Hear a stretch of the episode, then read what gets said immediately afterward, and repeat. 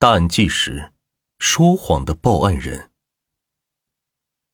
二零零五年某单位家属院，这天早上，住在六楼的小王出门上班，下到四楼的时候，突然看见自家对门的邻居李军正站在四零一前张望着什么。哎，李哥，你咋在这儿呢？看啥呢？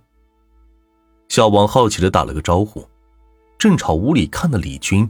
被吓了一跳，他看见是小王，凝重的表情变得轻松了一些，说道：“呃，哦哦哦，我这不是正准备下楼买早饭吗？看见徐领导家门开着，半天也不见人，觉得挺奇怪的，就想看看是怎么回事。”说话间，小王也走到了门口，突然他看见屋内通往客厅的拐角处似乎有一道殷红的血迹。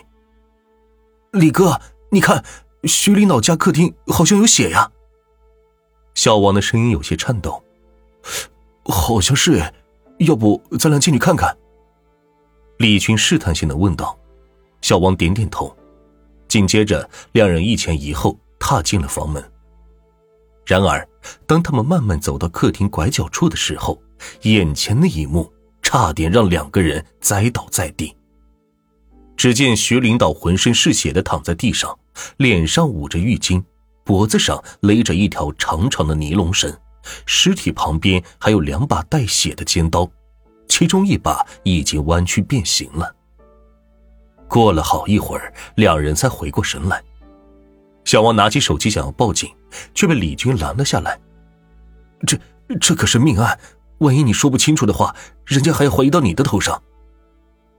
小王一听觉得有道理，赶忙问李军怎么办。李军想了一会儿，然后颇有些仗义的说道：“呃，这样吧，你先去上班，我自己去警局报案。晚点要问起来，我自己答复就行，你就当做无事发生。这样，万一有事也不会牵扯到你。”小王听后感激的点点头，然后有些心神不宁的离开了。此时天已大亮，楼里的住户也都要起床上班了。为了不让其他人发现。李军特意关上门，随后他返回六楼自己的家，点了一根烟，坐在椅子上仔细的思考着什么。等到这根烟快燃尽的时候，李军猛地从椅子上站起来，将烟头用力的插在烟灰缸里，紧接着拨通了报警电话。警局的人一听说死者是机关单位的领导，立刻组织人手前往案发现场。同时，局长还将此案上报到了中央，省公安厅第一时间调集了刑侦高手前去协助破案。这其中就包括被誉为公安八虎之一的陈世贤。经过仔细的勘查，专案组很快就掌握了现场的情况。死者徐某家的大门没有明显撬动的痕迹，但死者房间的房门锁舌严重变形。很显然，这应该是犯罪嫌疑人踹门导致的。另外，经过法医的鉴定，死者的死亡时间应该是在凌晨两点到八点。陈世贤默默的听着刑侦人员的汇报，脑海中不禁浮现出了一个问题：歹徒踹开房门，说明他并没有钥匙，但大门却完好无损，他究竟是怎么进入到室内的呢？就在这时，刑侦人员又在徐某的手机里发现了一条重要的线索。徐某曾在凌晨一点三十七分给一个名叫做小夏的女子发过短信，短信的内容为“我家没人，快来玩”，而小夏的回复是“马上去”。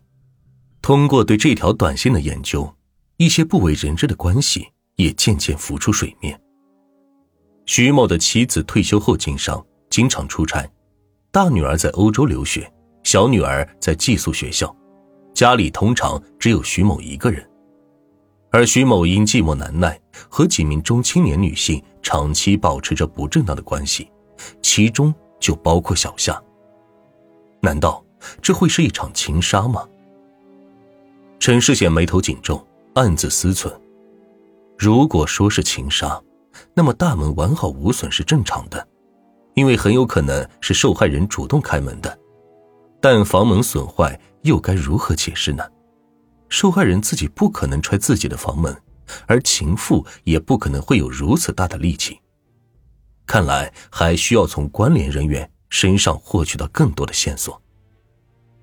首先询问的对象自然是报案人李军。根据李军的描述，他早上下楼买早饭，路过徐某家门口的时候，发现门是半开着，于是他走到门口想看看是什么情况，没想到进门就看见徐某躺在地上，浑身是血，然后就立刻报警了。自始至终，李军都没有提及小王这个人。紧接着，警方问出一个关键的问题：“你平时和受害人关系密切吗？案发前一天晚上有什么可疑的情况吗？”李军回答：“他是领导，我哪敢高攀？不过昨天晚上我下楼倒垃圾的时候，倒是看见有一男一女敲四零幺的门，看样子是来找徐领导的。”哎，其实我们大楼的人也都知道，徐领导有那种事情，只不过大家都不敢提。说到这儿，李军刻意压低了声音。然而，当警方问到那对男女的特征的时候，李军却给不出任何描述，只说自己没在意，也就没记住两人的长相。警方只好依据现有的线索展开排查，重点排查那对男女。尤其是这个叫做小夏的女人。很快，小夏就被传唤到了警局。当他知道徐某被人杀害后，显得非常紧张。特别是当警方问到那条短信的时候，小夏的声音都忍不住颤抖起来。我，我真的不知道人不是我杀的。我那天确实收到了老徐的短信，但我并没有去。那你那个时候在哪里？